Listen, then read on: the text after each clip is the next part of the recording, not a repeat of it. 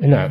عن جابر عن النبي صلى الله عليه وسلم قال من أكل البصل أو الثوم أو الكراث فلا يقربن مسجدنا فإن الملائكة تتأذى مما يتأذى منه بنو آدم. هذا الحديث مؤكد للحديث الذي قبله فيه زيادة أكل الكراث وفيه التعليل فيه التعليل تعليل في نهيه عن المسجد لأنه يؤذي الملائكة لأن المساجد مأوى الملائكة يحضرون عند الصلاة وعند تلاوة القرآن عند ذكر الله عز وجل وعند حلق الذكر.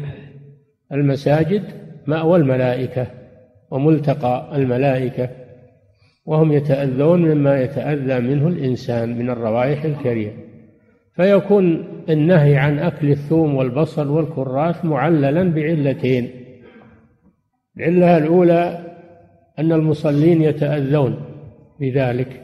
العلة الثانية أن الملائكة أيضا تتأذى بذلك. فيتجنب المسلم ما فيه رائحة كريهة عند دخول المسجد.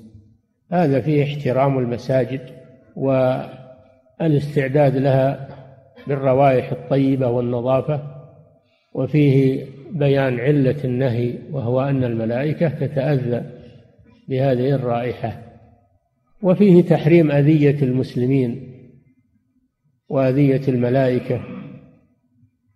قال تعالى إن الذين يؤذون الله ورسوله لعنهم الله في الدنيا والآخرة وأعد لهم عذابا مهينا. والذين يؤذون المؤمنين والمؤمنات بغير ما اكتسبوا فقد احتملوا بهتانا وإثما مبينا.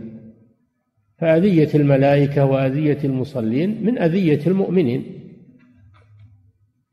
قد احتمل بهتانا وإثما مبينا. فيتجنب المسلم أذية الملائكة وأذية إخوانه من المسلمين. نعم. باب التشهد. نعم التشهد يعني في الصلاة. التشهد هو الإتيان بالشهادتين في الصلاة وهو نوعان التشهد الأول بعد الركعتين من الرباعية أو الثلاثية والتشهد الأخير. ماذا يقال في جلسة التشهد؟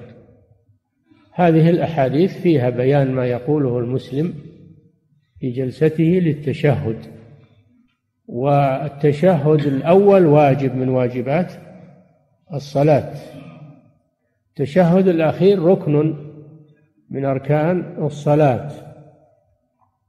نعم.